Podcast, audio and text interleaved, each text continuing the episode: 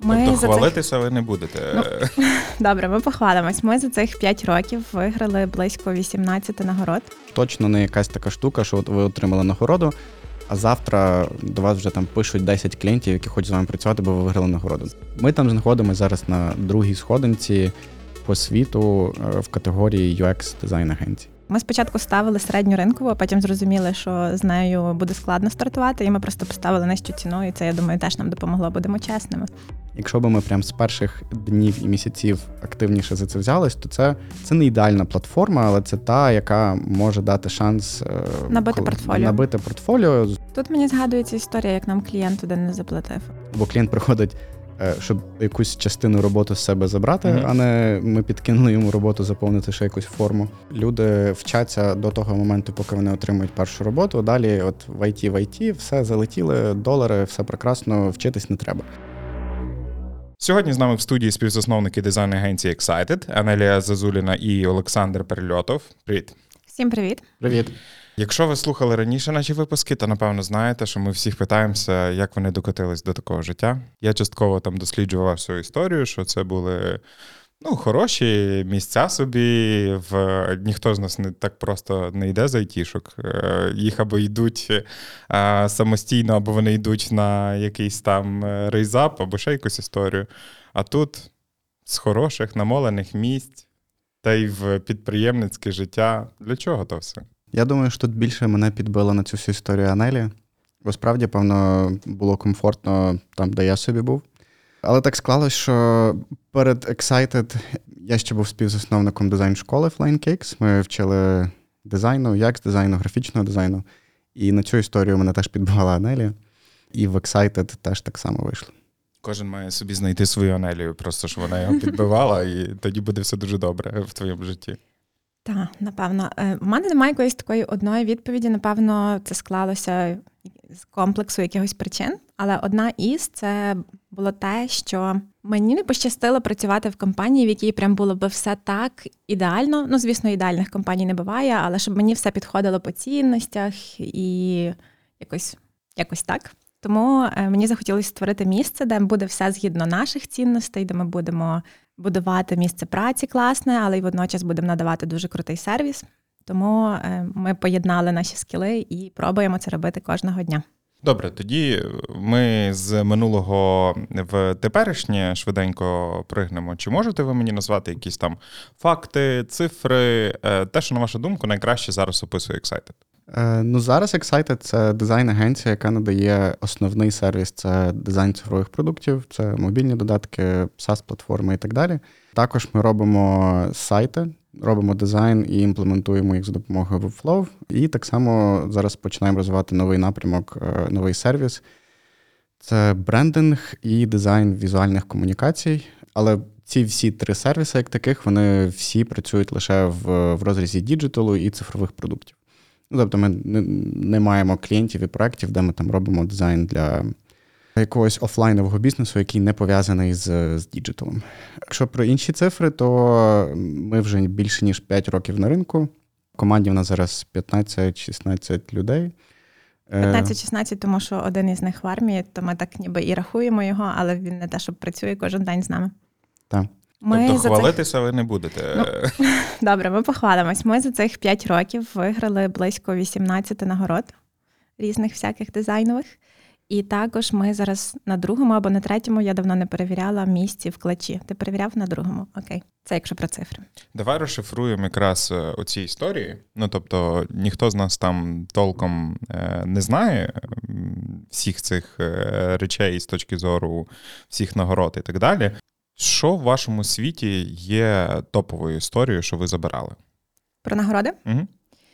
Найбільш популярна, напевно, Red Dot, бо про неї знають і дизайнери, ну, здебільшого дизайнери, нехай так. Але от нещодавно ми виграли лові, і вона для нас, напевно, більше важить, тому що ми там змагалися з такими акулами. Лові це теж дуже відома дизайн-нагорода. Ще маленький нюанс на всі інші нагороди ми подавали самостійно. Ми ніколи не робимо проекти під нагороди, просто є якась нагорода, і ми. Що ми можемо на неї подати? Вибираємо якийсь існуючих проєктів, там дооформлюємо кейс, який необхідний, і подаємо. Але цього року один з наших клієнтів подавав наш проект, ну тобто над над його продуктом, над яким ми працюємо, але він самостійно займався подачею, підготовкою всього. От, бо в нього було таке бажання отримати дизайн нагороду. Е, ми, коли починали співпрацю, то він такий: ну все, маємо з вами виграти багато нагород. Це, певно, єдиний клієнт, який там е, дивився на наші нагороди, і це, можливо, якось е, вплинуло на його рішення. І подаючись на лові, конкурентом нашим був є такий конгломерат декількох світових дуже великих дизайн-агенцій, які називаються Dept. Одна з них, там, яка є, це Basic, Друга, яка з якою ми конкурували, я можу неправильно назвати, тому що я не пам'ятаю, чи Hey Monday, чи Hello Monday, чи Happy Monday, чи Happy Monday, щось таке, щось з понеділком. Але вони теж дуже відомі. Е, і в одній категорії ми ми з ними змагались. Там було три агенції, які виходили на фінальне голосування. Були ми, вони і там ще ще хтось. Ну, Для нас це показник, коли ми змагаємось е, в якійсь нагороді ну, з агенцією, яку там, якщо, якщо ви в цьому бізнесі, то її всі знають. От і отримали дві нагороди там. Добре, якщо ми зачепили вже цю тематику, насправді вона в багатьох сферах, де такі нагороди присутні. Ну, в вашій вона точно є, є в кількох там інших сферах. Всіх завжди оце турбує питання: наскільки це дійсно відіграє якусь ключову роль взагалі в розвитку компанії, в здобутті якихось там нового етапу клієнтів або бажаних клієнтів, або ще якоїсь історії. Наскільки дійсно потрібно за це турбуватися, і ви ще тут розбиваєте міф, бо люди, можливо, сидять і чекають, що. Я зробив офігенний проект, чого мені не видають еворд, якийсь той чи інший, а тут ще його треба подати. Так, подача це велика частина, і далеко не всі компанії готові тратити на це час, а часто й кошти, бо часто участь в цих конкурсах платна. А повертаючись до того, як це впливає на клієнтів і так далі. Загалом на перші свої нагороди ми подавалися ще зовсім юними як агенція, і для нас це було більше про те, щоб заявити про себе, що от ми такі, ми щось можемо, ми щось вміємо, така валідація свого роду. Але також ми думали про бренд роботодавця, тому що здебільшого всі ці дизайн-нагороди е, знають, слідкують за ними дизайнери.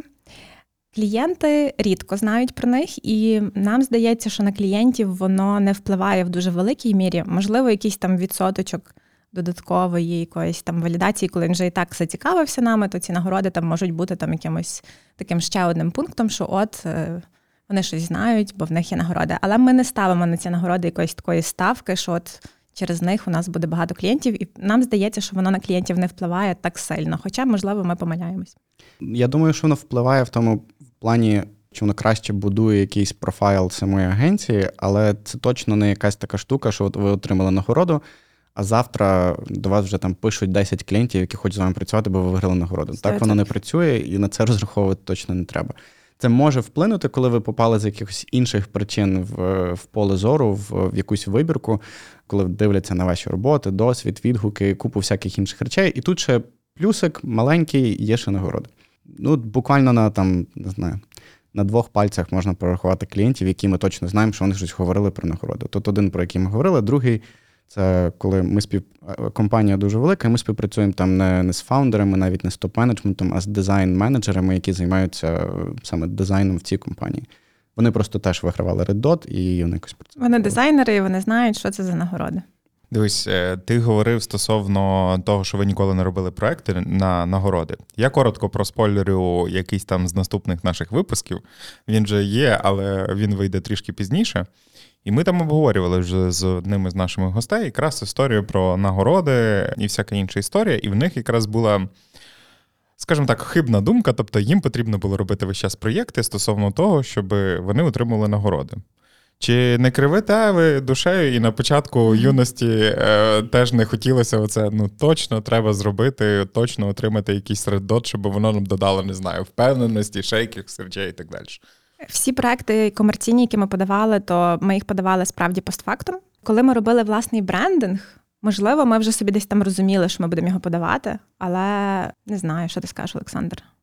Ну, я не думаю, що ми робили брендинг е, з розрахунком на те, що ми його будемо ми подавати на нагороди. Ми робили відео, яке демонструвало, як цей брендинг е, зроблений, таку презентацію. Оце робилось суто для для того, щоб ми подавалися. Але це було ну, це це просто частина презентації. Це це не було, що ми створюємо цілий проект. Суто під нагороду. Так, перший раз, коли ми виграли Редот, ми тоді серйозно запарились і навіть робили відео. Але це був єдиний раз. Після того ми не не давали відео, а вже просто от які були матеріали, так їх оформлювали і подавали. Можливо, хтось зараз буде якраз слухати з вашого світу, і можливо варто їх якраз переконати стосовно того, що це є хібний шлях. Ну тобто ніколи не треба заграватися в клієнтських е, в клієнтських проєктах, якраз з історією стосовно того, що ви будете його робити там десь там під якісь нагороди. На вашу думку, це е, має сенс якраз не гратися в всі ці ігри. Та мені здається, що це хибна мотивація працювати з клієнтом і думати не про його потреби, а про те, що тобі треба це подати на нагороду. Якщо не нагороди, то що, на вашу думку, були ключовими етапами розвитку якраз е, агенції? Ну тобто, які події, або який там клієнт, або ще якийсь там кейс е, максимально на вас вплинув е, в тому чи іншому розвитку? Тому що знову ж таки є якісь певні етапи. Оце на початку мені дуже сподобалася ваша історія стосовно того, що давай ми перше маємо подушечку, поживемо на ній, не будемо наймати людей, знайдемо проєкти, а вийшло все навпаки. І це я розумію один якийсь там з ключових етапів. А які наступні кроки були по цих всіх речах? Я не думаю, що насправді можна щось одне виділити. Я думаю, що це великий об'єм праці і морально складних часів. Це коли ми говоримо про якісь там перші роки агенції. Я думаю, що Зараз на нас дуже сильно працює наше портфоліо. Дуже дуже часто ми отримуємо проекти і клієнтів через наше портфоліо. Хтось приходить, бачить рівень, бачить схоже вирішення якихось задач, проблем. Це може бути зовсім інша індустрія, але але він бачить, що теоретично ось ось так мій продукт може працювати, виглядати і так далі. І це ну реально те, що нам допомагає отримувати клієнтів. Я погоджуюсь, і власне, напевно, тоді, коли в нас команда стала більш сіньорною у нас е, і краще пішло з проектами, і загалом змінився е, флоу, звідки береться клієнт. Тому е, перший рік нас точно ми такі ще були зелені, молоді, і джуніорна команда була як результат того, що була подушечка, і треба було в ну, межах неї. Олександра, він же мав Звісно, так. Це само собою. Він він вже був з досвідом. Окей, що тоді на початку вами керувало, коли чи було якесь розуміння того, що Є певна спеціалізація, є певна ніша. Бо коли дивишся на ваше портфоліо, ну не не так, щоб дуже сказати, що вона там є якась дуже конкретна в якійсь ніші. Там не знаю, ми працюємо тільки з хелскером, чи там з якимось іншуренсом, ще з якоюсь історією. Тобто, у вас це все. Різнобідні клієнти, е, різнобідні е, сфери. Зазвичай це е, навіть інші варіанти. Ну, тобто, є люди, які там працюють тільки з Мідл-Істом, uh-huh. є люди, які працюють тільки з США, ще щось. Те, що я бачив я, Ну, воно важко описується в якусь там одну малесеньку структуру, і тому мені цікаво, як ви для себе оце на початку розуміли, як використати максимально от ваші скіли, ваші цінності, про які ти говорила на початку. Тобто, як оце формувалися перші кроки до перших клієнтів? Ну, це популярна думка про те, що треба робити фокус. Ну, тому що ви тоді сильніші, ви не не розмащуєте цю всю експертизу на дуже якусь широку тарілку, а дуже точково про щось працюєте. Але ми собі не лізли в точковість по індустріях, бо ми думали, ну ми і так дуже точковий і нішевий сервіс надаємо. Це, Це не розробка всього софтвер продукту, це лише дизайн. Тому це вже це вже ніша. Е, тому якщо ми ще собі ще поріжемо далі і скажемо, ми працюємо тільки там, не знаю, там фінтек, healthcare, там умовно, то то ми собі і будемо позиціонуватися суто так, то ми будемо себе відрізати від інших клієнтів. Ну і з досвіду ми зрозуміли, що це насправді ну, ця вся супер нішевість в індустрії не така критична, бо часто проблема, яку ми вирішуємо з допомогою інтерфейсу, може бути з дуже різних індустрій, але в кінцевому виконанні дуже схоже. Тому єдине наше обмеження це цифрові продукти. Тобто, наприклад, наразі ми поки не працюємо з не знаю, там продуктами харчування. Хоча я тепер згадала, що ми колись робили сайт для е, дитячого харчування в Сингапурі. Але так, здебільшого ми працюємо лише з цифровими продуктами і не працюємо там з іншими брендами, які там хотіла зараз назвати бренд, але я не знаю, чи ми можемо робити рекламу іншим брендам. Так, прошу. Ну там, до прикладу, з родинною ковбаскою ми не працюємо, бо це не цифровий продукт, грубо кажучи. Так, ми, ми в цьому не розбираємось. Ну, ви так думаєте. Ви, ви давно не не, не перебували десь там в їхній екосистемі і не знаєте, а, можливо, наскільки велика є кількість є. Там так. якась програма, якою вони користуються. Ну, Так звісно. сталося, що я до неї долучений. Бачите, а, просто бачиш. ти ти просто ну, був долучений. Ти просто да, вдарила в небо, а е, консалтинг мій був там присутній. Коли ти на старті, ви зараз говорите, що топова для вас річ це портфоліо. На старті його немає. Ну, Правда. тобто, можна смикнути щось там з якихось робіт е, Олександра. Е, в тебе з HR кар'єри я не знаю, щоб можна було запакувати як дизайн кейс. Як тут ви вирішували цю історію? Ну тобто, коли от з чистого листа, ну тобто, багатьом, можливо, хтось сидить так само і думає. Ну, я теж засидівся на своєму місці. Мені бракує якоїсь там свободи, відповідальності. Те, що от якраз найбільше це про підприємців, це про відповідальність, коли ти готовий вийти і піти в вільне плавання, і набрати собі людей, і думати про них. І тут а чим я буду хвалитися? Цього ж всього немає. Ну, є якась там моя резюмешка, де я працював на інших компаніях. Зазвичай все це NDA, я ще не можу нічого розказати. Як ви виходили з цієї ситуації? Це правда. На початку не було портфоліо, і ми навіть не робили цієї історії про смикання з дрібла якогось Олександра чи якихось робіт. Бо, повертаючись до наших цінностей, е, ми хотіли ну, ми стараємося бути дуже чесними з собою і з клієнтами. Якби ми взяли якусь стару роботу Олександра, то це б не було про агенцію, це було б про його якийсь попередній досвід. І, власне, на початку було дуже складно. Ми перший час багато часу витрачали просто на якісь концепти, щоб було якесь мінімальне портфоліо. І перших клієнтів здобувати було дуже важко, але знайшлися ці відчайдухи, які погодилися і довірилися нам, і воно вже так закрутилося одне за другим. Коли ти стартап, і оці відчайдухи, це переважно теж стартапи. Наскільки взагалі важко вживатися всією цією історією? Тому що і ви не певні, і вони не певні в в тій чи іншій сфері. І е, і вам, і їм зазвичай ну, буває, бракує досвіду. Ну, Є різні стартапери, ми можемо говорити про якихось там 40-літніх, 50-літніх е, колишніх е, сілевельних чуваків, які такі вирішили: о, я знаю в своїй індустрії окрему типу ніжку, піду, я зроблю під то продукт. Це одна історія. Ну, Те, що частково десь там бачив я у вас, це теж якісь там супермолоді, просто заряжені чуваки, які там роблять свої проєкти. І наскільки було, наскільки ви разом з ними ставали на всі ці граблі, і е, наскільки було важко якраз з ними знайти оцей флоу, який зараз, напевно, переріс в той процес, яким ми ви зараз займаєтесь проєктами. Ну, окрім стартапів, ми на початках ще й брали просто якісь менші завдання, там, наприклад, допомогти з якимось там маленьким редизайном чи щось таке. А про стартапи, то ми маємо гарну історію про те, як ми починали з одним із наших клієнтів, і ми досі працюємо разом.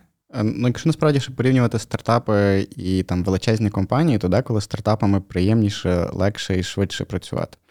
До того, що може повернемось пізніше, але говорити, говорячи про одного з наших клієнтів, яким ми до цих пір працюємо, і от конкретно зараз у нас великий об'єм роботи. Ми почали. Це один з наших самих перших клієнтів був. Він робив один продукт. Ми його задизайнили, він його створив, там щось не пішло. І потім він почав створювати інший продукт. Е, але клієнт той самий. Цей проект називається Verida. Це в ніші блокчейн, Web3, крипто, але більше все-таки про блокчейн як інфраструктуру. І зараз це дуже велика компанія. Ми вже навіть не спілкуємось з його звати Кріс. Ми вже навіть не спілкуємось, тому що він займається зовсім іншими речами. А саме продуктом займаються там продакт-менеджери, з яким ми напряму співпрацюємо. А я мала на увазі іншого клієнта. Я мала на увазі Зайло. Ми, до речі, можемо називати ці імена, бо в нас на сайті є ці кейс-стадіс, відповідно, ми не порушуємо зараз якісь NDA. Розкажи, можливо, ще про Зайло трохи. Я маю сумнів, що вони е, будуть слухати години е, подкаст українською мовою. Хоча тепер транскрипція дозволяє всякі ці історії робити. Ну, знову ж таки, тут про цінність і цінності, і про те, що навіть якщо вони не будуть слухати, ми ну, так, все одно не хочемо порушувати. Ну і інший інший проект Зайлом це теж був один з наших самих перших проєктів, і це. Це той випадок, коли і стартап, і продукт розвивався паралельно разом з нами. І ми вже не знаю, четвертий рік, певно, разом працюємо і покращуємо їхній продукт, створюємо нові якісь рішення, е, і вони так само разом з нами розвиваються. А якщо говорячи про порівняння досвіду роботи з стартапами і з якимись величезними компаніями, ну то в нас є досвід роботи з однією з певно там з топ найбільших мереж супермаркетів Саудівської Аравії. І і це набагато складніше, ніж працювати з стартапом. Тому що стартапом у вас є величезний бенефіт, ви працюєте напряму з фаундером, з людиною, яка приймає рішення. А коли ви працюєте з великою компанією, то ви працюєте з людьми, які працюють на зарплату. І не завжди вони зацікавлені в там робити щось швидко або взагалі робити на користь продукту. У нас немає дуже багато яскравих історій, коли там не знаю, якісь токсичні менеджери, з якими приходиться битись за за те, щоб просто робити нормально свою роботу, але багато таких історій я чув. Деколи люди переслідують власні якісь особисті цілі, а не цілі бізнесу. І, до речі, повертаючись до знову ж таки тих клієнтів, які з нами з самого початку, мені здається, вони вже просто стають нашими амбасадорами. Бо якраз, якщо я не помиляюся, зайло е, клієнт, е, він що, якщо нам потрібен якийсь референс, наприклад, е, якийсь потенційний клієнт сумнівається, і він, наприклад, там з того самого міста, що наш клієнт, ми питаємося дозволу, чи можна дати його номер телефону.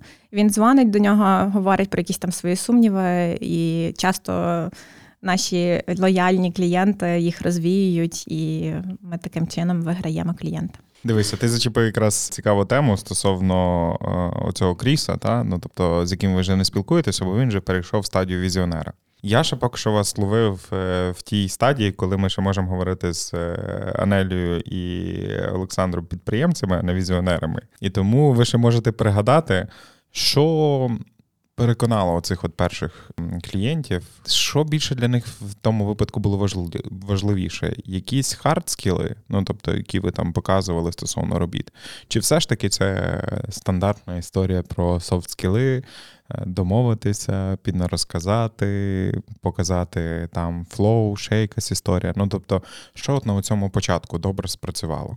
Ну, я думаю, що комбінація обох речей. Ну, Ми ми з, з, в всіх випадках говорили з клієнтами, знайомились, і я думаю, це дуже сильно теж вирішує, бо ну, якщо ви працюєте з якоюсь сервісною компанією, то ви будете працювати з людьми, і ну, воно має бути якось приємно вам з цими людьми працювати. Бо якщо ви спілкуєтесь і щось не то, ну то в них може бути дуже круте портфоліо, але вони вам як люди неприємні, то певно далі нічого не заїде. Але я думаю, що в тих в тих випадках ну, вони бачили якусь експертизу в нас в розмові, в якихось тих концептах, перших роботах, які в нас були, і то певно спрацьовувало. А ще я думаю, що спрацьовувала ціна, бо ми на початку ставили дуже низьку ціну. Як ми спочатку ставили середню ринкову, а потім зрозуміли, що з нею буде складно стартувати, і ми просто поставили нижчу ціну, і це я думаю теж нам допомогло, будемо чесними. І а, потім, так. вже з тим, як у нас росла експертиза, наша наша ми піднімали рейти. Коли ми говоримо про цих перших клієнтів, звідки вони взялися? Тобто, на що потрібно насамперед звернути увагу тим людям, які стартують? Ну наскільки я розумію, ви не стартували з внутрішнього ринку, ви взагалі не працювали mm-hmm. з е, внутрішніми клієнтами, і це одразу для багатьох є там. Лякає. Ну, тобто, тут я хоча б можу поїхати з кимось поговорити, там ще щось. Ну, тобто, якийсь оцей people-to-people connect, але максимально близький. Тут його ну, просто неможливо реалізувати, коли ти говориш про якісь там експортні послуги і всяку іншу історію. І тут можна просто наробити купу помилок. Там, Не знаю, вкластися в не той маркетинг, ще якась історія. Ну, тобто, куди злити гроші, є прям дуже багато варіантів. І тому мені цікаво, що для вас найкраще спрацювало якраз на цих перших етапах. Ми на на початку не знаю, наслухались, можливо, чогось, що було в мережі, якісь свої припущення зробили, і ми вирішили, ну. Upwork всім спадає на думку. Ми вирішили, що ми цим займатися точно не будемо, бо це якесь там не до місця з дуже такими непотрібними клієнтами, тебе не цінують і все решта. Пробували, пробували, пробували. Інші якісь різні шляхи. Перший клієнт нас взагалі Анелія знайшла його на AngelList, і це от самий самий перший клієнт, який ну, робили ми там, не знаю, за декілька сот баксів.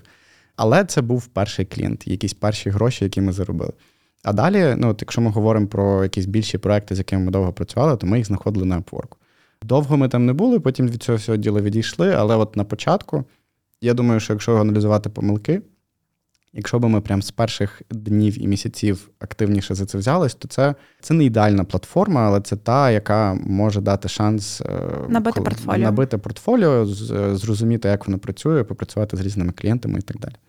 Як там не допустити якихось типових помилок? Ну тобто, на що звернути увагу? Ну, Якісь там очевидні речі, там рейтинг то одне, але можливо є якісь, не знаю, тригери, сигнали стосовно клієнтів, що о, тут краще не не, не, не про. Тут дивися, люди все одно будуть е, пригати по цих граблях, і вони точно наб'ють свої гульки, але якщо ви там скажете і в них десь там на підкорці це відкладеться, то це має абсолютний сенс, щоб це зараз озвучити. Тут мені згадується історія, як нам клієнт один не заплатив, але я навіть не знаю, як застерегти людей від цього насправді. Та ну і ми ми не експерти в Upwork, тому тут так. навіть нічого не порадимо. Ну бо ми нічого толком і не знаємо. Ну тобто ми ж там багато років е, нічого не робили, нічого не отримували звідти. Є компанії, яких е, це величезний е, канал, канал, і це основний канал, і вони активно з тим працюють. Я думаю, що вони знають якісь секрети. Але так, в нас от була ситуація, коли ми там був дуже легкий і хороший проект. Ми взялися його робити. і В результаті клієнт нам заплатив грошей, десь пропав. Так, і на Форку ти насправді не дуже. Захищений від цього, якщо ти не не, не, робиш там такий жорсткий тайм, тайм-трекер з фотографуванням екрану і так далі. Ми цього не робили. Відповідно, нам сказали: ну сорі. Як зараз виглядає типове залучення клієнта? Зрозуміло, сарафанка і кращого немає, і всі цим всім цим потрібно е, вибудовувати, але все одно ну, сарафанка, воно то супер, але напевно для того, щоб мати такий стабільний розвиток, е, потрібно залучати якісь там додаткові джерела. І що для вас тут якраз працює найкраще? Ну, У нас більшість всіх наших звернень це це все інбаунд, тобто це люди приходять на наш сайт з якихось джерел і там залишають заявки, і ми з цим працюємо. Так само, та велика кількість є, нас рекомендують, рефералка тому подібне. Рефералка, давай зразу тоді уточнимо. Це просто рефералка, чи це прям у вас є внутрішня реферальна програма? Просто рефералка. Ми колись мали спробу робити не просто рефералку, mm. і зробили були. Ми недавно якраз переглядали ці наші креативи. Зробили були такий постер про те, що. Е, як купити собі Теслу, якщо ти нас комусь порекомендуєш? Uh-huh. Але воно воно не спрацювало.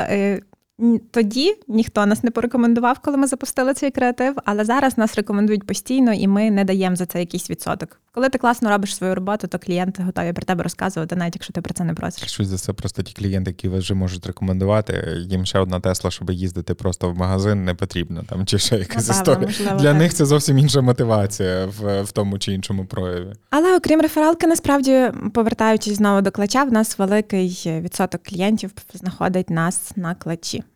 Це набагато складніше вигравати такі проекти, ніж по рефералці, бо коли людина до тебе приходить, вже знаючи хороші відгуки про тебе, це інша історія, ніж коли людина на кличі відкриває профайлів 10-20 агенцій і вибирає з них.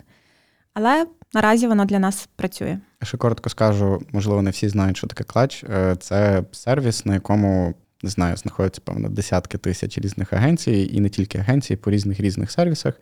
Основна його цінність, що там клієнти залишають верифіковані рев'ю, і, базуючись на цих відгуках, складається рейтинг компаній, агенцій в різних сферах.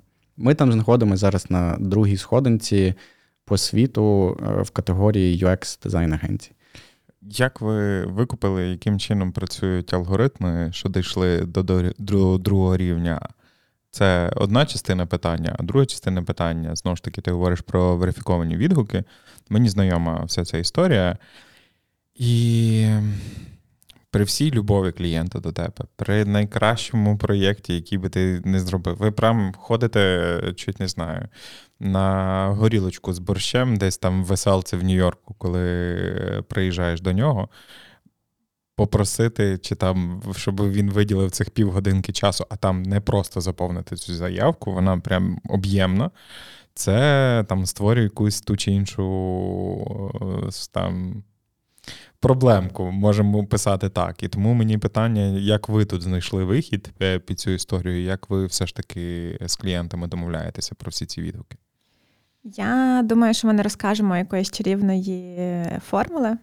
І, можливо, прозвучить е, досить нема. досить просто, але ми ми справді робимо добре свою роботу і завжди раді пройти екстра майл для нашого клієнта. І відповідно, в силу цього вони таки знаходять цей час і заповняють. Звісно, що не всі. Є якийсь відсоток клієнтів, яких ми попросили, і вони так ніколи й не заповнили, але більшість таки це робить. Там історія якраз про те, що на рейтинг впливає якраз кількість цих відгуків, чи це там об'єм цих відгуків? Ну тобто, яка історія? Чи ви розумієте, яким чином все ж таки працює це все? Трохи розуміємо, але mm. не до кінця, напевно, там є три показники, один з яких е, це якраз кількість рев'ю, і фішка в тому, що ці рев'ю мають з'являтися постійно. Тобто ти можеш е, дійти там до максимального балу, але якщо ти не не, не з'являються нові рев'ю постійно, то він в тебе з часом зменшується. І також вони ще там якось перевіряють е, твій є... сайт і якісь там інші штуки, але це ми до кінця все ще не розгадали. Пробуємо по-різному. Але все одно, ну тобто там є максимально 40 балів, 20 балів можна отримати за відгуки. Тобто, якщо у вас погані відгуки, то ну навіть якщо ви там два інших показники по 10 балів піднімете на максимум, ну то все одно без багатої великої кількості хороших відгуків ну, ви, ви не попадете в топ. І так, їх треба постійно. Ну, тобто, у вас, якщо два місяці буде без відгука, вам знімає бали, і ви вже відповідно падаєте в рейтингу. Тобто не вийде так, що ми там маєте 40 відгуків, і все прекрасно, життя чудове, і нічого більше не треба робити. І також це дуже така гра вдовго. Якщо не виходить вийти в топа, як то кажуть, за кілька місяців, то не треба здаватись, бо насправді це наслідки там років роботи зараз. Бо ми кличем займаємося вже 5 років. Як як почала існувати агенція, так ми одразу там зареєструвалися і працювали над цим. Тому треба просто не здаватись і і постійно ним займатися. Ну, взагалі, швидких результатів зазвичай не не, не відбувається в жодній з е, сфер, і тут з цієї ну головне не придумати собі історію, що давайте я зараз щось придумаю, е, там понаймаю не знати кого, і і на, на, налупашу собі рев'юшок, а потім е, тебе просто закікнуть, банять десь там з цих платформ. Тому краще такою історією взагалі не займайтесь, особливо на початку. Краще дійсно працюйте на цю заліковку, а потім заліковка буде працювати на вас. Як вас працює, чи яким чином оця от форма, коли ви приходите до клієнта і кажете. Ну, залиш, будь ласка, відгук. Ну, тобто, як ця вся історія з з фліртом е, стосовно цих речей працює? Зазвичай, коли ми вже завершуємо роботу або зробили якийсь великий кусок роботи, яку можна вже оцінювати, Олександр зазвичай питається вперше в клієнта, як йому взагалі. І він і він каже: О, клас, я дуже задоволений, все супер. І це якраз гарна нагода сказати: О, то залиш нам, будь ласка, відгук, для нас це дуже важливо. Та ну і ми з клієнтами досить часто маємо не просто роботи. Ну, дітей не хрестим разом, але е, в нас досить хороші дружні стосунки. Ну, тобто, там клієнти за, за багато місяців або там років роботи, у нас вже якісь є спільні теми для розмов, е, про щось вже там розказуємо. Вони питають нас, ми, ми питаємо в них. І, відповідно, це таке прохання, воно не просто, ну, типу, якісь там дизайн-агенція з України, щось їм там треба а вже якийсь там personal connection теж впливає на рішення виділити тих 15-20 хвилин і залишити рев'ю. Ну, взагалі важко хрестити людей з клієнтами з інших релігій, країн і так далі. Це би було специфічним завданням, хоча я думаю, що в принципі можна щось придумати. Давайте тоді е, зануримося туди, в цю історію якраз взаємодії з клієнтами, як виглядає типовий шлях клієнта до вас. Ну тобто, ми вже почули, що є історія з інбаундом, прилітає якась заявочка, що далі буде з ним відбуватися? Тобто, як у вас вибудована ця схема до якогось там старту проєкту, щоб ми теж люди десь собі зрозуміли, яким чином це працює, чи це дуже сильно відрізняється якогось там внутрішнього ринку, чи ще якоїсь історії? Спершу ми проводимо дзвінок і намагаємося зрозуміти потреби клієнта. Після цього ми готуємо йому якусь пропозицію або не готуємо. Іноді клієнтам okay, просто без proposal-у починати роботу. Підписуємо контракт, клієнт оплачує deposit payment, і далі вже починається робота власне над проектом. Починається все з якогось kick-off meeting-у. Далі ми зазвичай досліджуємо проект, проводимо фазу досліджень, там, в залежності від від типу клієнту, типу проекту і так далі. Створюємо дизайн, проектуємо все, тестуємо і готуємо до запуску. Боже, як все легко звучить. Окей, добре, будемо розбиратися. Будемо е, трохи вас дергати по різних тих чи інших речах. Є перша ну, фаза про якраз е, забір е, оцих потреб клієнта. Є купа різних варіантів, як це можна зробити. Там не знаю, там заповни бриф, що mm зазвичай абсолютно не працює. Клієнти, коли бачать цю історію, вони такі добре, наступний.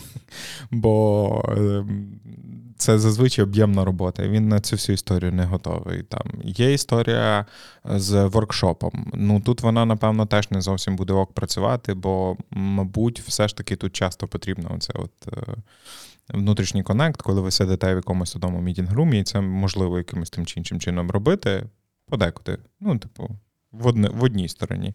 Є історія про оці якісь там глибинні інтерв'ю. Тобто, що ваш шлях? Ну, так як в нас перша, ну тобто, це наша робота це частина створення там розробки цифрових продуктів, софтвер і так далі. Але так як дизайн це частина, коли ми в принципі визначаємо, що це має бути. Тому що до того, як почалася робота над дизайном, дуже важко на 100% розуміти, що там має бути. Е, але ми все одно можемо досить добре заестімейтити, сказати, скільки це буде тривати, коштувати і так далі. Е, ми ніколи не даємо якихось опитувальників, брифів і так далі.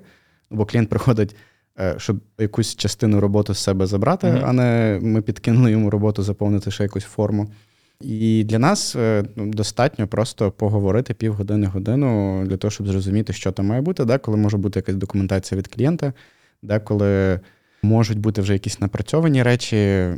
Наша ціль це за невеликий проміжок часу зібрати всю необхідну інформацію і, якраз не витрачаючи купу ресурсів і часу, дати пропозал, який дає зрозуміти. О, круто, вони шарять, вони розуміють, що мені треба побудувати. Тому що коли до вас звертаються, звертається клієнт, і ви давайте його там мучити тиждень, е, поки ми там кожну і, і запитувати ці всі питання. А треба вам логін, а треба вам реєстрація, а треба вам таке. Ну тобто є такі компанії, які хочуть, щоб їм все сказали до, до кожної найменшої деталі. В нас підхід, ну, клієнт приходить з бізнесом, з задачою якоюсь проблемою, а далі ми пропонуємо рішення. І якщо він це бачить в пропозалі, ну то теж впливає певно на позитивне якесь рішення. Що вам допомагає якраз уникнути проблеми планування? Ну тому що вона це критична історія. Можна не врахувати якісь там ікс годин, піти в мінуса, і весь проєкт, вся історія, вона просто це це досвід, чи це якісь там механіки, методики, всякі інші історії стосовно цього. Ну, бо це є ключова, напевно, проблема, коли ти стартуєш і з цим працюєш. Я думаю, в першу чергу досвід, але також ми здебільшого працюємо з клієнтами не по фіксит прайсу, а по годинному рейту. Ми все одно їм там говоримо, приблизно це займе стільки часу і коштувати буде стільки часу.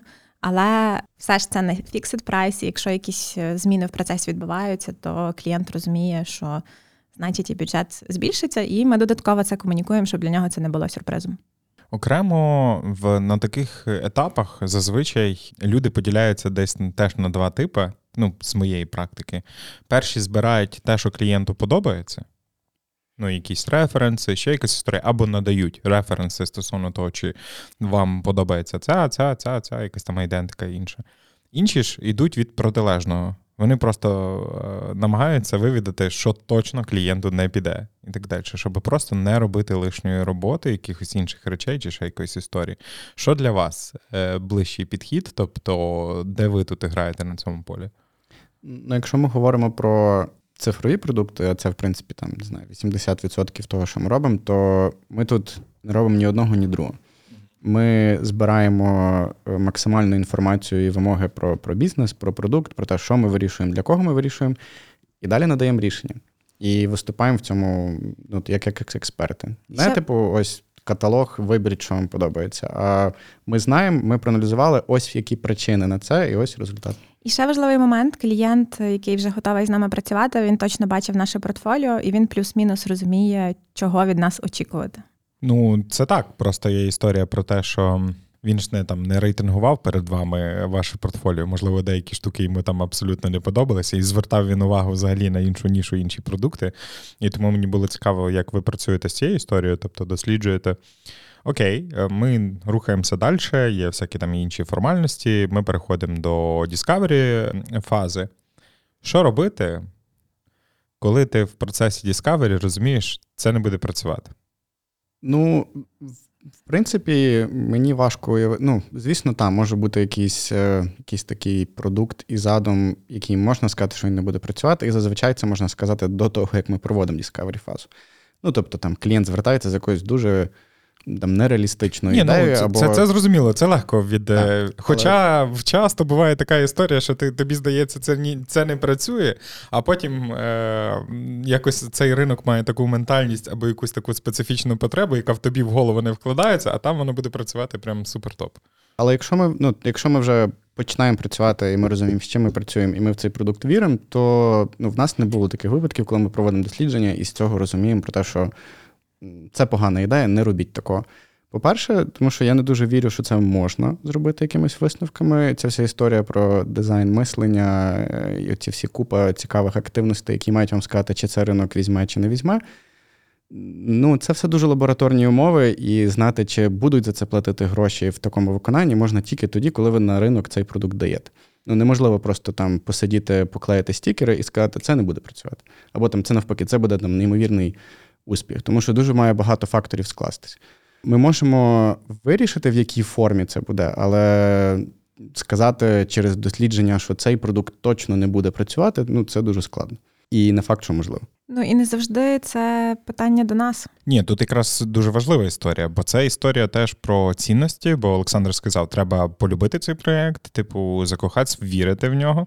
А тут історія про те, що ви там проходите якісь глибинки або дивитеся на якісь там. Бо ж завжди клієнти приходять часом з історією про те, що конкурентів в мене не існує. Типу, в мене геніальна ідея, нічого немає. Ти трошечки гуглиш і такий, типу, продуктів 20 таких же самих схожих, які закривають схожу більват існують. Вони там зафейлились або навпаки зайняли настільки сильне там знаю, якісь положення на ринку, що не знати, яким чином його вибити. І тут якраз е, було цікаво, наскільки ви можете з клієнта відверто в цьому ну, в тому чи іншому плані поговорити, розказати, дивися, з нашої експертизи і з того, що ми почули десь там на глибинках чи ще якихось варіантах там дослідження вторинних первинних джерел. Ну, тобі треба зробити так. Ну, тобто, а, чи та, ще звісно, якусь про історію. це ми завжди говоримо. Так, ну тобто, ми завжди виступаємо як експерти і завжди говоримо. Е, ну, тобто, ми не кажемо все, дивись, е, ти або робиш так, як ми тобі сказали, uh або ми розриваємо контракт. Ми завжди кажемо, ось що ми думаємо, ось причина, чому ми так думаємо, ось що ми рекомендуємо. Дуже часто буває таке, що ми клієнт має там. От часто буває така проблема, коли ми говоримо про створення нових продуктів. Оце от запхати максимум в перший в перший якийсь реліз. І тут для бізнесу, для нашого, навпаки, було б добре запихати Це по максимуму, та, бо ми довше працюємо. Міпішка буде виглядати вже як якесь ентерпрайз рішення. Але ми розуміємо про те, що ну, скоріше за все, це взагалі не, не доживе до релізу, бо грошей не хватить це все зробити. Mm-hmm. Друге, ну воно буде дуже складне, і ми пробуємо вирішити купу всяких проблем, а треба сфокусуватися не тільки на чомусь одному. І тому ми тут можемо рекомендувати і радити про те, що ось це хороші ідеї, давайте їх збережемо в беклог. Ось е, буде вигляд першого релізу ось такий. Давайте спробуємо менше, сфокусуємося на одному юзкейсі, зробимо з релізом, подивимось, що користувачі скажуть. Тому що після цього, ну після того, як це бачить ринок, е, може дуже багато всього змінитись, і краще будемо мати реальні дані і з ними будемо експериментувати, ніж зараз там на наших припущеннях будемо будувати якогось монстра. Стартапери зазвичай з якоюсь такою неймовірною самовпевненістю в собі, і тому часом їх, напевно, важко буде переконати в якихось тих чи інших речах. Ну, буває така історія. І тут, ем, коли він просто категорично відмовляється, каже: треба зробити так. Наскільки ви е, погоджуєтесь на всі ці історії, наскільки ви йдете? Ну тобто, коли ви завідомо можете розуміти, що швидше за все, ну, з нашого досвіду, воно не спрацює.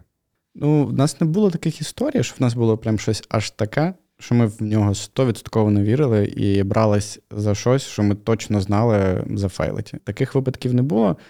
Але якщо спроектувати ось щось так воно йде, ну то ми теж не думаємо, ми себе не виставляємо, що ми вже всі розуми поїли і просто знаємо все на світі. Тому що дуже часто фаундер є експертом в тій індустрії, в якій цей продукт працює. Ми можемо дуже добре знати цифрові продукти, дизайн і все решта. Але ну, ми не є експертами умовно в тому, як працює страхування в Штатах. І нам нам про нього треба почитати і дізнатися для того, щоб зрозуміти, як воно працює. А клієнт якраз це все знає і розуміє. І були випадки, коли ми там думали собі якусь одну гіпотезу, проектували, обговорювали з клієнтами і зрозуміли, що в житті воно не так працює.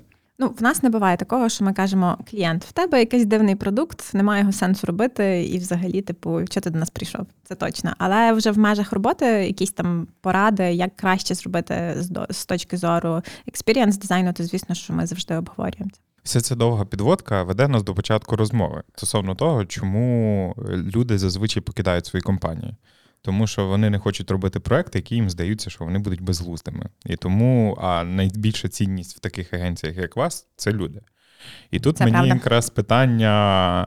Що вам дозволяє якраз е, спочатку от, виростити оцей рівень сіньорності? Знову ж таки, наскільки я розумію, у вас не настільки високий відтік, взагалі велика кількість людей там частково з вами вже з самого початку.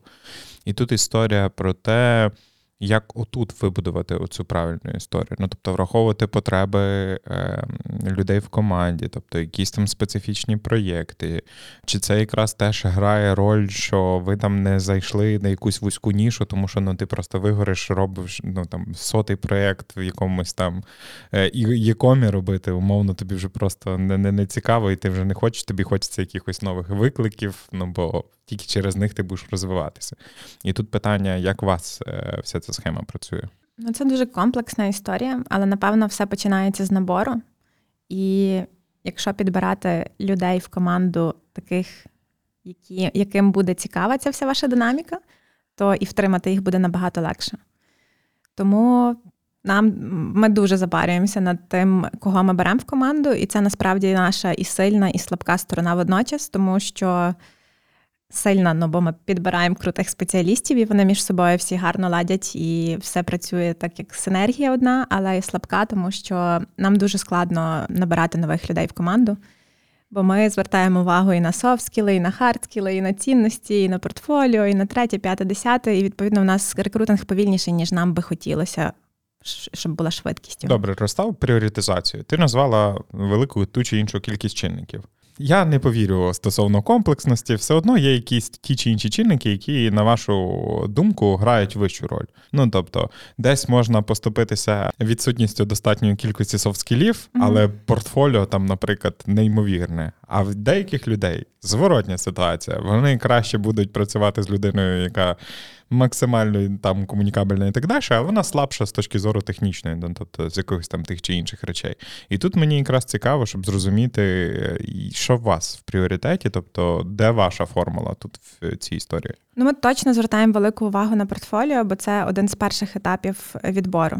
Але я все одно не можу сказати, що якщо в людини класне портфоліо, але ми бачимо, що ми не Людина зійдемось, гімно, давай я скажу це замість тебе. то ми ну то, то ми все одно, на жаль, напевно, не візьмемо цю людину, тому так все і складно. Так. Ну, я думаю, що залежить від того, на яку позицію ми людину беремо. Ну, тобто, якщо це позиція middle senior дизайнер, ну то тут експертність е, обов'язкова. Ну, тобто, ми не можемо подивитися, що людина вже там 3-4 роки працює в якійсь компанії, але по рівню вона там на мідлайн не тягне але зато людина вона прекрасна. Ну то, скоріш за все, якщо ця людина за 4 роки в інших місцях не розкрилась, ну. Бо, звісно, в якихось компаніях ти швидше вчишся, є варіанти розвитку і так далі, але ми вже не в середньовіччі, і вчитись можна легко, без причин, і і інструментів, і місць для цього хватає. Тобто, якщо хтось приходить і от я в цій компанії не розвиваюсь, ну це ще під питанням, чи людина буде в вас розвиватися. Хоча я думаю, що в нас люди ростуть швидше, ніж в якихось інших місцях. Але якщо ми беремо, якщо це позиція там джуніор-дизайнер, хоча не пам'ятаю, коли останній раз була така вакансія. То тут ми, певно, дивились би на те, щоб це людина була хороша, і в першу чергу на потенціал. На те, не, не ким вона є зараз, а ким вона може стати. Всі ці рейтингові системи вони часто піддаються дуже високій критиці, тому що стандарту ринку, як якогось такого супер-супер сформованого, десь якось там, не знаю, палата мєр і е, вершин, якихось там тих чи інших, немає. І людина з мідл позицією в одній компанії може спокійно піти на Strong Senior, типу в іншу компанію спокійно. І тут якраз історія про те.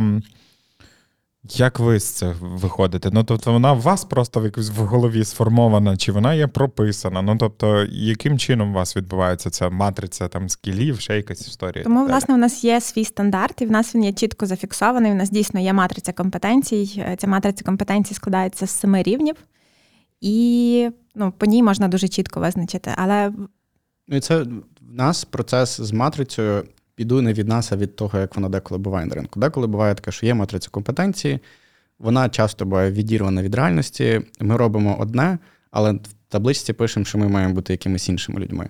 І ще велика проблема, з моєї точки зору, деколи буває в тому, що компанії роблять це все про теоретичні знання. Тобто uh-huh. ти приходиш в компанії, хочеш стати ти мідл, хочеш стати сіньором, приходиш на екзамен. Ти маєш здати питання і проказати якісь там знання теорії. В нас підхід такий, що в нас Ти маєш показати вміння і робити якусь роботу, яка прописана, і відповідати якимось параметрам. Тобто ми не про теорію, а про практичне застосування. Хоча одного без другого теж не існує.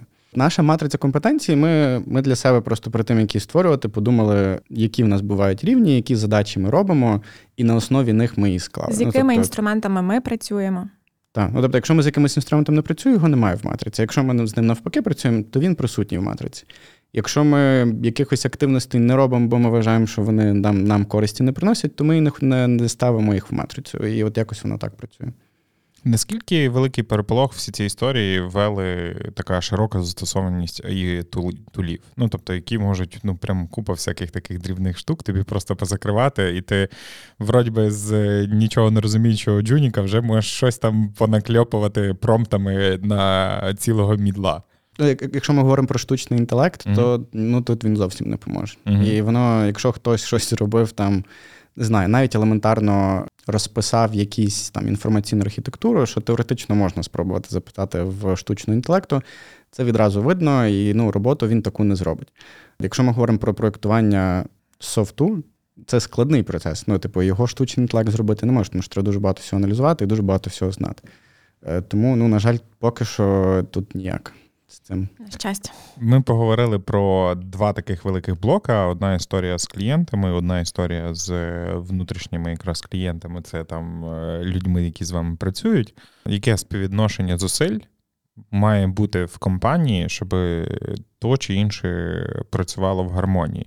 Ну тому що є історія про те, що в якийсь момент потрібно приділити, напевно, увагу більше внутрішній команді щоб мати можливість брати кращих е, клієнтів. З іншої сторони, може бути зворотній підхід. Ну тобто, ми там набираємо купу клієнтів, і під це вже можемо там підбирати собі людей. І тут е, мені цікаво, як ви з цим балансом бавитеся, і можливо, у вас була якась динаміка його знову ж таки, там, от з історії цих п'яти років, яким чином ви працювали, як було колись і як зараз. Я думаю, що воно трохи змінювалось в часі, але в нас все-таки, я думаю, що люди були в першому пріоритеті більше, бо для нас було завжди важливо робити круто свою роботу. І це, в принципі, те, що нам допомагає отримувати кращих клієнтів, цікавіші проекти і все решта. Тому, якщо би ми, якщо йти від того, що ми фокусуємося на зовнішню якусь обкладинку для клієнта, ну то це потім все впреться в те, що вас, е, до вас приходить дуже крутий клієнт з дуже складним запитом, а його нема кому робити. Ну і це така собі ситуація, і в ній я би точно ніколи не хотів опинитись. Е, ну, бо це це, це погано, бо ви потім не не робите того рівня, клієнт незадоволений, у вас там не знаю, розірваний контракт і, і ще якісь страшні речі. Тому для того, щоб робити круті проекти, вам треба крута команда. І команда надзвичайно важлива. І відповідно, якщо ви робите круті проекти, ви потім можете брати ще ще краще, ще цікавіші. Зараз в нас от проблема в тим, в тому, що проекти складні. І ну, ми не можемо собі там дозволити брати когось. Е, нам і, і нам треба людей, бо ну немає немає достатньо кількості працівників, щоб то то все навантаження робити. Там багато є внутрішніх якихось задач, які вже давно треба зробити, але ну просто не вистачає людей, не вистачає рук. І ми не можемо собі зараз там закрити очі на щось і взяти там трохи слабшу людину з розрахунком, ну вона там розпрацюється, там розкочегариться, якось воно буде. Бо ну, велика ймовірність, що такі задачі вона може не потягнути, і для нас це будуть дуже великі втрати по, по різних параметрах. Так, гарно Олександр підмітив про те, що ці наші стандарти високі, не тому, що ми собі так придумали, бо ми такі от прикольні, а тому, що просто рівень задач такий, що ми інакше не можемо і. Дійсно, проекти складні, і іноді навіть хочеться взяти там якусь людину, яка ми бачимо, що вона що вона потенціал має і і навчиться, але ми навіть не маємо на який проект дати людину, бо вона просто не потягне е, складність е, і комплексність проєктів. На ринку вже давно є криза кадрів. З одної сторони, вона була е, через там перегрітий ринок з зарплатами і так далі. Зараз е, це якась, напевно, інший рівень викликів. І мені цікаво, як ви з цим працюєте. Тобто, що вам все ж таки, ну я почув, що воно та виходить, але не не, не так, як би хотілося, так далі. Хоча я, я не уявляю собі, я не чув принаймні е, ніколи кейсів, коли всі такі, все супер. Прям ідеально, все з кадрами Я от думаю, як би то людей ще позичати комусь там, чи ще якась історія. Просто неймовірно. Бенча нема, ще якось там історії і так далі. Тобто... Бенча в нас нема. Ні, ну. Я про історію, якраз як ви з, з цієї сторони, типу, підходите. Що для вас є? Ну не знаю, можливо, якісь там дуже плотно працюєте з інструментами HR-маркетингу. Там як хочете, можете називати. Там є різні варіанти. І Деякі люди просто не виділяють HR-маркетинг як окрему історію, а просто що є там загальний маркетинг і все. Ну тобто, чи це є рівень клієнтів, чи це є рівень інших спеціалістів, які внутрішньо у вас вже працюють, чи це ваші там персональні бренди? Тобто, що на вашу думку вам допомагає якраз вирішувати частково ті питання і виклики, які стоять перед вами? Я не думаю, що персональні бренди, бо ми ними не займаємося, але ми займаємося імплоєр брендом. Відверто кажу, останнім часом ми небагато робили роботи на цю тему, але е, якось е, в часи ще до повномасштабної війни ми справді багато своїх зусиль на це спрямовували публікувалися в профільних дизайн-медіа. Власне, ці от історія з нагородами теж для цього, і багато транслювали і в своїх соцмережах життя, як як, як наша агенція виглядає, як, як, як тобі буде, коли ти до нас прийдеш працювати. Ну і окрім того, звісно, знову ж таки, портфоліо, бо дизайнери бачать е, проекти і хочуть самі працювати на таких проектах. Що ще, як ти думаєш? Відгуки, можливо, працівників, які вже в нас працюють. У нас є така штука, що от у нас одна дизайнерка почала працювати, потім вона привела свою подружку працювати, а потім вони ще взяли ще свою подружку, і вона в нас тепер HR. Ну як не вони взяли, але вони нам рекомендують. Ми спілкуємося з людьми і приймаємо рішення брати там чи Нічим не брати. сильно від клієнтів не не відрізняється. Це та ж сама історія з рефералкою і всяке іншими речами. Ну бо просто люди мало коли сприймають це як теж е, один з ринків, в якому ти працюєш. Так, дуже важливо, щоб зовнішній е, бренд роботодавця співпадав з внутрішнім. Бо якщо ти будеш назовні декларувати одне, а всередині буде відбуватись повний дізастер, то воно не спрацює. Хоча, звісно, я не кажу, що ми ідеальні, і звісно. Можливо, бувають якісь там історії, де комусь щось не сподобалося, це життя. Але ми принаймні стараємося, щоб е, люди, які в нас працюють, були задоволені і мали такий safe space, де вони можуть розвиватися, почуватися комфортно і бути собою. Ну, додатково до цього я б ще додав те, що ми три роки останніх проводили дизайн академію безкоштовно для всіх початківців, хто вже щось трошки знає в дизайні і хоче краще повчитись. Ми її робили.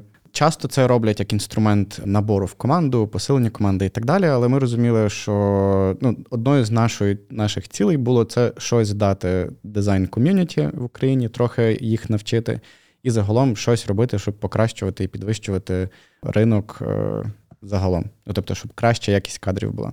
От остання наша академія, яка була в 23-му році, до нас подались 194 людини. 108 е, зробило тестові завдання, і 60 ми проінтерв'ювали, і в результаті десь здається 20, 20 20 взяли на цю академію. З них одну людину взяли в команду. Ну, тобто, е, ми потім це все порахуємо. Ну, і навчаємо ми добротно і толково і витрачаємо на це час і дорівнює гроші. Тому що викладають наші працівники, і це час, який ми потім не працюємо на проектах. І це з перевіркою домашніх завдань. А це багато, ну тобто 20 людей роблять домашки. Перевірити це величезний об'єм роботи, і ми просто порахували, що ну це це точно не інструмент, щоб взяти одну людину, тому що це дуже дорого коштує. Тобто, щоб це себе виправдовувало, ну нам треба брати п'ятьох людей. Але ми і не робили це як інструмент. Так, ми це так. робили якраз власне, щоб якось працювати з тією проблемою кадрів на ринку, якісних кадрів на ринку. І ще важливий момент, я не знаю, чи ти згадав, ця академія для учасників повністю безкоштовна. Тобто від них треба тільки максимальна мотивація вчитися. І, власне, от такий великий попит е, показує, що люди хочуть. І є просто така е, поширена думка, що якщо щось безкоштовне, то людина не буде цінувати. Але це не той випадок, бо через те, що людина проходить три етапи відбору, вона вже цінує, що вона туди потрапила, і реально всі чемно роблять домашні завдання, і, можливо, там якийсь один відсоток по дорозі розслабляється і відпадає, а здебільшого всі дуже стараються. Ну, це просто причинно-наслідкова історія. Вона у нас е, спостерігається всюди. У нас недавно виходив випуск про грантову програму від е, Lenovo Fincon, і там теж е, організатори говорили про те, що ну, це прекрасна програма, яка має топових спікерів, вона є безкоштовною, але в людей знову ж таки є оця історія про те, що м- безкоштовне, значить, якийсь тут підвох, але підвоху немає. Треба просто розуміти, для чого це все робиться, як це в перспективі впливає на там материнського організатора, який це типу робить, і тоді такий. А, ну тоді все складається. Типу, це все має е, сенс. Е, ми про наступну ітерацію якраз цієї вашої школи поговоримо трішки далі, але зараз мені цікаво почути, можливо, хтось з майбутніх якраз працівників Excited е, зараз слухає, і мені цікаво, хто, на вашу думку, от ідеальний UXер? Якими він рисами повинен володіти, і які якісь такі штуки, які. Можливо, хтось хоче світчитись, і це теж для нього може бути частково історією про те, що він зараз може почути і впізнати в собі ці риси, які мають сенс, і він подасться наступного разу якраз до вас е, на вашу школу. Перший пункт це, напевно, готовність вчитися постійно, бо навіть коли ти вже на рівні мідл чи сіньор, не треба розслаблятися і думати, що ну все, вже можна собі трошечки відпочити. Так, часто, до речі, це проблема на ринку. Люди вчаться до того моменту, поки вони отримують першу роботу. Далі, от в IT, в IT, все залетіли, долари, все прекрасно, вчитись не треба. І ну і потім є от той ринок, який він є. Я б загалом сказав, що я не знаю, чи прям є якийсь конкретний набір, який робить з тебе там конкретно кращого спеціаліста, бо є в нас люди з дуже різним попереднім досвідом в житті. Хтось. Хтось закінчував графічний дизайн, хтось архітектуру, хтось хто там наш хтось не закінчував нічого. Хтось філологію, там ще якось, хтось нічого не закінчував, так, хтось із на історика вчився. Але ну думаю, те, що точно треба розуміти, що це є така проблема. Люди думають, що дизайн це такий якийсь художник, мистецтво творча так. людина. Ну і це дуже шкідлива штука. І Часто люди, які там не знаю, девелопментом займаються, але дизайнера в них немає. Вони думають, та ну, типу, що дизайнер? Він там нам розфарбує кнопочки. uh Але це зовсім не так. І для того, щоб бути дизайнером, вам треба дуже багато всього аналізувати, враховувати просто купу різних варіантів і сценаріїв, бути дуже детально орієнтованим на те, щоб все було чітко, без якихось там деталей і нюансів, і паралельно розбиратись в купі ще всяких інших речей. Вам треба візуально це гарно робити. Вам треба вміти говорити і ставити запитання. Якщо ви супер інтроверт, е, ну то складно буде бути бути дизайнером, бо але вам можливо. треба можливо, так, але ну вам треба просто вміти із користувачами поговорити, і стейкхолдерам якимось е, запрезентувати, пояснити, дати відповіді, аргументувати і багато всього іншого. На Але я хочу додати людям, які інтроверти, щоб вони не розчаровувалися, що ці всі скіли презентації і спілкування з юзерами вони набуваються, і ми знаємо не один кейс, коли люди-інтроверти є успішними дизайнерами. Так, я я інтроверт. Я теж можу так сказати. Ем. Ніхто мені, знаєш, на жаль, не повірить історію про те, що стільки інтерв'ю і так далі, але мені прекрасно наодинці з собою. Ну і в додачу до до тих всіх інших навиків треба і технічно орієнтуватись, розуміти, як ці всі продукти працюють. Ну бо якщо ви не знаєте, як між собою функціонує фронтенд, бекенд, бази даних, інтеграції, ще якісь там речі. Ну, то ви будете проектувати не цифровий продукт, ви будете малювати картинки. І, ну, А це ну це вже така собі робота. І дуже важливо вчитись. Кожен кожен тиждень щось там нове виходить, е, якісь оновлення. В одному інструменті працювало, тут вже інший інструмент, якісь нові методології, підходи. І в цьому всьому треба бути в тренді і багато всього вчитись. Окей, можливо, це запізно поставлене питання, але все ж таки, я думаю, що варто його зараз озвучити. Ви говорите багато про цифрові продукти. Чим цифрові продукти е, відрізняються дуже сильно від будь-якого іншого промислового дизайну. Там і там досвід. Там і там потрібно використовувати ту чи іншу історію. Ну тобто, чи є настільки кардинальна історія, чи це просто одна це фізичний вияв, а інший це просто історія про е, частинку коду і всяких решт речей? Хороше питання. Це не не мої слова, які я придумав. Я, на жаль, не пам'ятаю, як звати цього мудру людину.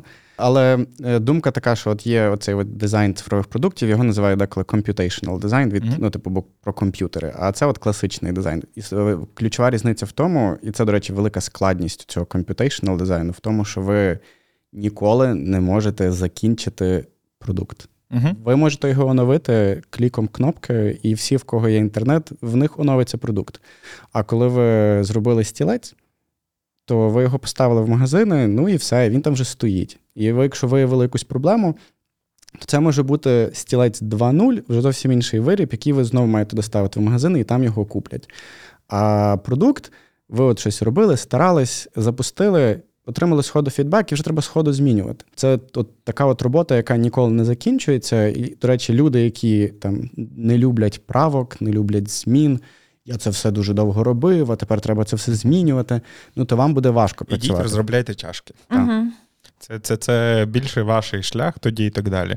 Ну ніхто з нас не любить правок, але з іншої сторони, це можна сприймати теж якісь як виклики собі і м, старатися наступного разу зробити там проєкт з меншою кількістю всіх цих речей. Шлях до покращення. Так, ну, це дуже дуже велика, велику різницю в спеціалістах так само робить ставлення до до роботи і ставлення до правок. Хтось бачить це, блін, мені треба зробити, поміняти і так далі. а Хтось бачить. О, круто, тут можливість зробити там, продукт краще, мою роботу краще, бо от виявили якісь проблеми. Заключним блоком я хочу розпочати трохи специфічну історію, яка е, не так часто в нас в подкасті відбувається. Е, її не було тут е, первинних ознак, але сьогодні я спілкуюся з Олександром і Анелією, але варто ну, зазначити такий факт, що вони є подружжя. І тому тут є історія про те. Дивіться, я в мене така ж сама історія. В нас теж немає первинних е, ознак, в нас теж різні прізвища з дружиною, але ми теж маємо спільну справу і теж з нею спрацюємо. Тому мені цікаво вже більше з власного досвіду теж про щось поспілкуватися в тому прояві. Наскільки важко оце вживатися? Ну тобто відсутність оцього якраз там внутрішнього якогось простору розвитку, що ви завжди поруч, наскільки воно може впливати там негативно чи позитивно е, з точки зору розвитку якраз самої компанії? З точки зору розвитку компанії. Я думала, ти запитаєш, типу, чи як Ні, там персональ... з цим? Дивися, персональні ми можемо перетворити наш подкаст на групову терапію. Я в принципі погоджуюсь з такою історією, але е, поки що мене цікавить саме сторона компанії, бо це те, чого ми сьогодні збираємося, це якраз поговорити про підприємництво. Я думаю, що компанії це на користь, тому що. Ми маємо можливість обговорювати різні робочі задачі цілодобово і компанія від цього точно виграє. Ну і що нам допомагає не бути загнаними в якісь, не знаю, там рамки, бо ми завжди поруч і там не бачимо іншого світу. Ми часто щось вчимось окремо. От Анелія зараз вчиться в УКУ. Знаю, я я там курси дивлюсь на Reforge, е, до прикладу. І е, важливо просто теж розширювати свої там горизонти. Не типу, ну дуже легко думати, що ви ж там все знаєте і найкраще, найрозумніші. Але якщо виходити в люди, щось інше, інший досвід е, чути, дивитись і так далі, то дуже допомагає. Як тут будувати партнерські стосунки, ну, коли ми говоримо про просто партнерів, які не мають свідоцтва про шлюб між собою, це можна укласти там тими чи іншими історіями з точки зору юридичного, там розподілення доходів, що робити, коли ми будемо з тобою розлучатися в підприємницькому житті, а не в реальному. Як е, у вас тут історія? Ну тобто, чи є в когось перекос е, стосовно прийняття рішень, ще якісь речі? Ну тобто, інколи легше віддати комусь одному цю там е, булаву, іди, типу, управляй, і на мене сильно не впливає, або мінятись там раз, не знаю, квартально, річно і всякі інші варіанти для того, щоб. Ну, бо в нас є ж українська ще специфіка, там, де типу два українці, там три гетьмана, і тут історія про те, що ми теж всі любимо владу і любимо керувати. Як тут ви вирішуєте ці історії? Тобто, як оця взаємодія відбувається, коли потрібно говорити там про гроші, про якісь прийняття ключових рішень, всяких таких речей? В першу чергу в нас поділені зони відповідальності, але незважаючи на це, мені здається, ми все одно стараємося приймати рішення разом. Та і якось так складається, що в нас немає проблеми в тому, що хтось хоче по одному, другий по іншому, і це там. Ну, звісно, є обговорення, дискусії і так далі, але немає такого, що треба там, не знаю, битись з кимось за якесь рішення. Ну, буває по-різному. Не все ідеально, не будемо малювати ідеальну картинку, але ми вміємо знайти це спільне рішення внаслідок якихось там розмов е, і аргументів, можливо, так. Але найважливіше, я думаю, що те, що ми дивимося в одному напрямку, і якось цілі і цінності, чого ми тут зібралися, в нас співпадають, і це нам допомагає. До речі, Ми вже про них говорили багато. Ми вже з Сашою жартуємо з тим, бо ми були на іншому подкасті. Я теж там про ті цінності стільки говорила. Що на це в нас же внутрішній прикол, але насправді цінності дуже допомагають приймати рішення також, коли є якесь ем, якесь питання, там, наприклад, працювати з цим проектом чи не працювати. Озвуч їх, які у вас е, ця історія? Можливо, хтось собі, ну бо багато хто про них говорить насправді, або просто викидує це слово, або дійсно має в ньому якийсь той чи інший зміст, а деяким людям просто треба їх собі сформувати. Та? Ну, там не знаю. Ми, як подкаст, не працюємо там, не знаю, з гемблінгом, з тютюнокорінням, ще з якоюсь історією. Ну, тобто є купа різних якихось тих речей, де от ми цю мені цікаво особисто, мені чесно, я супер, я дуже люблю заборонені всякі е, речі з точки зору висвітлення цих речей. Ну, тобто мені просто подобається. Але з іншої сторони, це може негативно повпливати на тих чи інших людей. А я, напевно, не готовий брати відповідальність за всю цю історію, тому це, наприклад, там немає сенсу е, в висвітленні тут. І мені тому цікаво, от ваша сторона? Тобто, що що ти вкладаєш в це поняття цінності, і що для mm-hmm. вас воно є? Ну, цінності і проекти, з якими ми працюємо, то напевно два різних моменти. Якщо говорити про цінності, то я можу їх прям перерахувати. Одна із них це бути професіоналом, що означає постійно розвиватися, професійно комунікувати і надавати високий високу якість е, сервісу.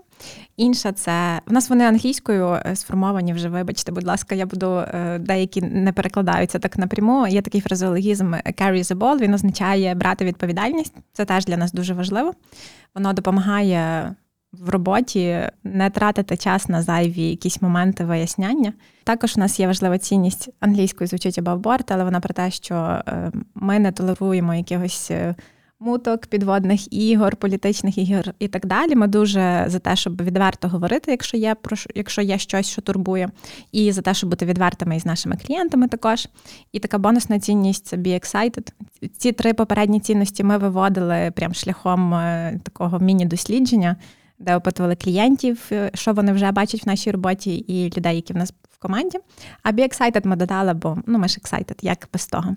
А про проекти, з якими ми не працюємо, як тільки ми створювали агенцію, ми зразу знали точно, це був кінець 2018 року, що ми точно не будемо працювати з болотними сусідами. І з, з Росії конкретно. З Росії, добре. Так, і в нас були кейси, коли до нас е, зверталися агенції, які хотіли співпрацювати, і клієнти. Але там, незважаючи на те, що там було в нас клієнти, не було клієнтів, потрібні були гроші чи ні, ми спам'ятали собі цей момент і ніколи ну, не йшли на цей компроміс. Ну і також якісь такі загальні е, моральні моменти. Там, наприклад, недавно до нас звертався клієнт, який хотів, щоб ми йому допомагали з дизайном. Продукт, якщо це можна так назвати, ну, продукт, певно. Я вже не пам'ятаю, але ну, пов'язаний з adult контентом 18 і все решта. Ну, тобто, ну, нам нам таке не цікаво робити. Гемблінг е, також ні. Гемблінг. Ну, Ми собі там список не складали, але ну, тобто, якщо це якась така штука, не, не, про, не зрозуміло про що, то нам не дуже цікаво з таким працювати. І ну, і воно допомагає, бо от один клієнт, з яким ми працюємо, у нього там ще якийсь додатковий проект є, пов'язаний з гемблінгом, хоч і не напряму, але це якийсь там маркетплейс різних казино. Ну і ми такі, ні, нам це не цікаво, ми над цим працювати не будемо. Ну, тобто, воно, якщо у вас є якийсь списочок, то воно допомагає. Звучить як не цінності, а здоровий глузд. Ну, тому ну, інколи... Так, я тобі сказав, що це різні трошки моменти. Е, ні, та я і про те, і те. Я говорю, тому я думаю, що інколи можна просто попробувати послуговуватися е, цими історіями, але коли ти маєш це виписано десь на якомусь листочку і можеш до того завжди повертатися, то я думаю, що це має абсолютний сенс. І Давайте будемо завершувати історію з е, тим, щоб ви могли прорекламувати чи там за підсвітити історію про корпоративну соціальну відповідальність. У вас є фонд власний, тобто який працює, який допомагає. Ну, Тут історія про те, що, типу, е, ніхто з цього якоїсь там героїки не роблять, тобто це є ну, буденність наша, і, але ваша робота є потрібною і вона має абсолютний сенс. Тому розкажіть трішки про неї. З одної сторони, е, мені подобається, коли ця історія чітко, просто що ми збираємо, відправляємо. А інша історія, яка мені ще більше подобається, це історія про ми використовуємо наші професійні скили, щоб вплинути якимось тим чи іншим чином на ситуацію. Тому розкажіть коротко про те, що відбувається з фондом, як відбувається це, і з другої сторони про якраз е, ветеранську школу з точки зору якраз дизайну. Якщо говорити про фонд, ми відкрили його не для е, зборів, а для того, щоб мати можливість е, закуповувати різні необхідні штуки для військових. І ми не займаємося ним на рівні, так як е, займаються люди з фондами, де там запускають збори, роблять якісь цілі кампейни. У нас історія про те, що ми виділяємо стабільно частину прибутку Excited на те, щоб щось закуповувати, і, власне, оця юридична особа фонду нам в цьому допомагає. У нас є банка, і на неї там раз в місяць може прилетіти якийсь донейт, але через те, що ми цим не займаємося і не рекламуємо, то відповідно він і не є такий е, Посилання в описі на цю баночку лежить в описі цього подкасту. Так, так, тобто, дякую. ми як тільки його створювали, то ми пробували робити якісь збори, але з цього не сильно щось виходило, і ми зрозуміли, що на це не варто витрачати час і ресурси. А Є запит від військових, які ми можемо виконати. Беремо, донаторами є ми, купуємо, передаємо. Ну, наприклад, у 22-му році ми там дивилися, скільки ми там е, задонатили, то там більша частина, певно, була не через фонд, а ми просто донатили там в «Повернись живим там в інші збори. Але в 23-му, певно, переважна більшість було все-таки ми самостійно передавали дрони, здебільшого дрони, е, якісь там інші речі. Так, але хочу ще сказати, що ну, в зборах є сенс, просто для нас краще легше працює е, такий спосіб. От е, Якби хтось хотів долучитися і займатися фондом і допомагати з цим всім, то теж звертайтесь, ми до цього відкриті. Просто ми розуміємо, що ми не можемо розподілити свій час так, щоб всюди бути якісно і ефективними. Тому наразі ми вирішили, що будемо працювати за такою схемою. Ну, якщо це чесно, це є дуже хороше, розумне і виважене рішення, тому що. Ну, ви ж не будете експертами з волонтерки. І чи буде можливість, е, забивши частково на Excited, ну, я грубо говорячи там слово е, забивши, отримувати той об'єм коштів чи ту іншу історію, яка дозволить вам просто в нього вкладатися. Тому це просто розумне, знову ж таки, зважене рішення з точки зору здорового глузду і багатьом іншим теж його треба таким чином прийняти, навіть з точки зору юридичного оформлення цієї історії, тому що люди. А якщо ви не хочете цим займатися, прошу дуже. Є для того купа інших фондів, є прекрасний фонд е, компетентної допомоги армії Повернись живим. Надсилайте туди, і буде вам щастя, бо ви точно знаєте, як ці люди будуть розпоряджатися тими коштами. Так. Ну, ми десь ми десь так і робимо. Хоча ну, закуповуємо ми це самі. Олександр вже там знає половину асесошників е, українських і знає, де що купляти. Так, ну тобто, все-таки як, якось ми експертно то це робимо. Ну, Для нас важливо, щоб це. Бо якщо ми будемо купляти дрони, там не знаю, дорожче, ніж це може зробити повернись живим, то ну для чого? Ну то це тоді нелогічно, щоб ми ті гроші самі якось опроходували, а не передали просто їм. Тому для нас ще важливо, щоб це економічно було доцільно і виправдано. Ну тобто, і... Бо це знову ж таки як стартап і ентерпрайз. Ви як стартап в даному випадку набагато гнучкіші, набагато швидше, а особливо коли це якісь там оперативні потреби, і це має сенс закривати так от власними силами і доволі швидко. Ну і ми вже ми вже це там умовно треба було там 10 дронів ССО. Ми їх передали. Ну тобто, повернись живим там чи якомусь іншому великому фонду. Трошечки менше роботи, і цю потребу їм вже закривати не треба. Про ветеранів далі. Е, ми вже згадували сьогодні про те, що в нас е, була дизайн-академія для дизайн-початківців, але цього року ми вирішили зробити цю дизайн-академію для ветеранів. І плануємо влітку цього року е, навчати дизайну з нуля всіх бажаючих. Думаємо, це буде актуально. Для нас це, звісно, такий новий досвід, і він дуже відповідальний. Але користуючись нагодою, Закликаємо вас е, слідкувати за новинами. Наразі ще на сайті немає ніякої інформації, але ми будемо публікувати і в соцмережах, і на сайті. Тому, якщо вам це актуально або комусь е, з ваших рідних, близьких колег, то тримайте руку на пульсі. Користуючись нагодою, я тоді хочу сказати, щоб ви обов'язково підписались на сторінки е, хлопців і дівчат, які сьогодні ви тут почули. Ну, я себе теж туди просто зарахував. Нехай буде. В принципі, слухати подкаст, не підписавшись, це є гріх, е, і так робити не треба, тому що можете поставити зірочки. З іншої сторони, я би дуже хотів, щоб інші люди теж сприймали ваш досвід і перебирали його. Якраз в сфері оцієї соціально-корпоративної відповідальності, а точніше, просто потреби робити цю роботу, бо кожен з нас її може. Чи це є варіант фонду, чи це є історія про повернись живим, чи це історія про те, як ви професійними навичками можете допомогти. Країні, захисникам, ну, у вас варіантів є прям мільйон. Просто інколи в один день посидіть, подумайте і так далі. А друга сторона, не мовчіть про це. Це не має сенсу. Ну тобто, оце от тихі донатори і всяка інша історія. Давайте скромність ми ж лишимо для якихось інших часів. Е, зараз абсолютно цей час, і тому ви можете звітувати за кожну там 10 копійок, яких ви закинули, десь там стерненку, ПЖ, ще щось. Цього абсолютно не можна соромитися, тому що хтось інший може там подивитися і своїх 10 е, копійок докинути. І тому це власним прикладом має абсолютний сенс. Я вам дякую сьогодні за цю розмову. Я дякую, що ви поділилися своїм досвідом. Знову ж таки, мені важко завжди приймати, що ми можемо говорити там годинами, але люди е, якусь основу з цього можуть отримати і почерпнути якийсь там той чи інший хороший досвід. Тому дякую за те, що роботу, яку ви робите. Успіху вам в проведенні е, ваших активностей, які будуть відбуватися, і надихайтесь та дійте. Дякую вам. Дякую тобі, що нас запросив, і дякую всім слухачам, що дослухали до цього моменту.